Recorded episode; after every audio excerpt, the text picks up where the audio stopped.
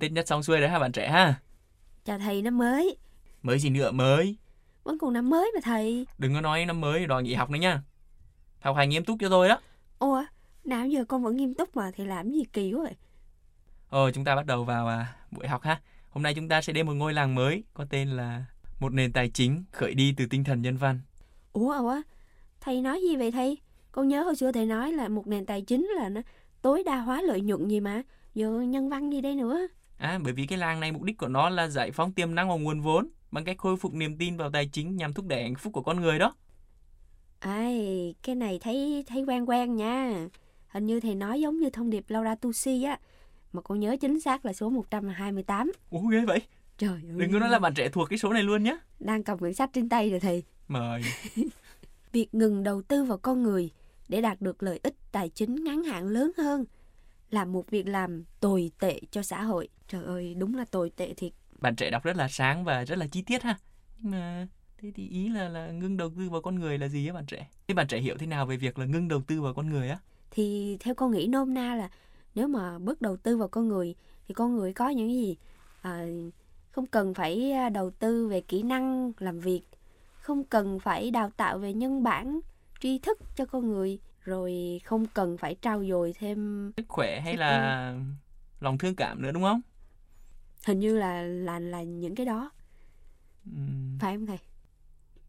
Ủa vậy bạn trẻ thấy một cái hiện tượng nào đó trong nền kinh tế bây giờ mà nó khá am hợp với cái điều mà bạn trẻ vừa trình bày về thông điệp Laudato Si không? Đương nhiên là có thầy. Con đang rất là trăn trở với một cái hiện tượng như vậy nè. Tại vì con thấy bạn bè con hoặc là những người mà con biết á, nhiều khi không cần phải có người lau nhà luôn thầy. Thầy có biết robot lau nhà không? Chỉ cần một bấm nút một cái là nó lau dọn các thứ. Rồi hơn nữa con thấy nhiều công ty bây giờ không cần phải thuê quá nhiều công nhân mà thay vào đó là máy móc, các thiết bị hiện đại. Hơn nữa người ta cũng đang cố để tạo ra những robot làm việc thay cho con người đó thầy. Cho nên con thấy càng ngày cái... Ý bạn trẻ là con người càng thất nghiệp nhiều hơn rồi ít được chăm lo hơn đúng không? Đúng rồi thầy ạ. Nhiều người đang rất là muốn có công việc để làm nhưng mà người ta bảo bây giờ có robot rồi cho nên không cần tới con người nữa. Vì thế ngôi làng nền tài chính và tinh thần nhân văn này á bạn trẻ hướng đến cái quy tắc vàng về tài chính và kinh tế đó. Tức là tìm kiếm một cái đề xuất và cái phương pháp nào hữu hiệu nhất dựa trên cái niềm tin tưởng là cái nền tảng cho hoạt động đầu tư về lợi ích chung. Và niềm tin này được đặt trong nền tảng trong mối liên hệ giữa con người với nhau. Và làm thế nào và khi nào một nền tài chính có thể trở nên toàn diện và phục vụ nhân loại được. Chứ không phải là câu chuyện về nền tài chính mà chúng ta đã trình bày trong những cái số đầu tiên của nền kinh tế Phanxicô về một nền tài chính hiện giờ là dựa trên việc tối đa hóa năng suất, tối đa hóa lợi nhuận mà không quan tâm quá nhiều đến cái tinh thần nhân văn của con người đó. Hình như á, mỗi lần mà thầy nói ít á thì con hiểu, bây giờ thầy nói nhiều con lại không hiểu nữa rồi. Cái tiết học đầu năm mà thầy lại nói cái vấn đề làm con khó hiểu nữa rồi thầy ơi. Thầy thấy bạn trẻ hiểu vấn đề rất là tốt đấy chứ. Bạn trẻ có trình bày và có những cái trực giác, có những cái phân tích về việc sử dụng robot trong nền kinh tế hoặc là nó giúp tối đa hóa năng suất, tối đa hóa lợi nhuận, đúng không? Dạ. Nhưng mà trở lại cái phân tích của bạn trẻ này, giả như chúng ta quá cậy dựa vào một nền kinh tế mà được tự động hóa và được robot hóa như vậy thì cái vị trí con người ở đâu trong tất cả tài chính được vận hành theo lối tối đa hóa năng suất và tối đa hóa lợi nhuận như thế? Thế con người rất dễ bị gạt ra bên lề đúng không? Chứ kể là những người bình thường mà là những người có thể chưa được đào tạo tay nghề một cách bài bản và thuần thục này, và chưa kể là những chiều kích khác của con người, những chiều kích về mặt văn hóa, chiều kích về mặt thẩm mỹ, về mặt nhận thức, về thế giới quan, nhân sinh quan. Thì nếu mà giả như chúng ta chỉ hướng vào việc tối đa hóa lợi nhuận, tức là một nền tài chính như vậy á, thì cái tinh thần nhân văn nó đi về đâu? Tức là việc chăm sóc con người nó đi về đâu? Đúng rồi thầy.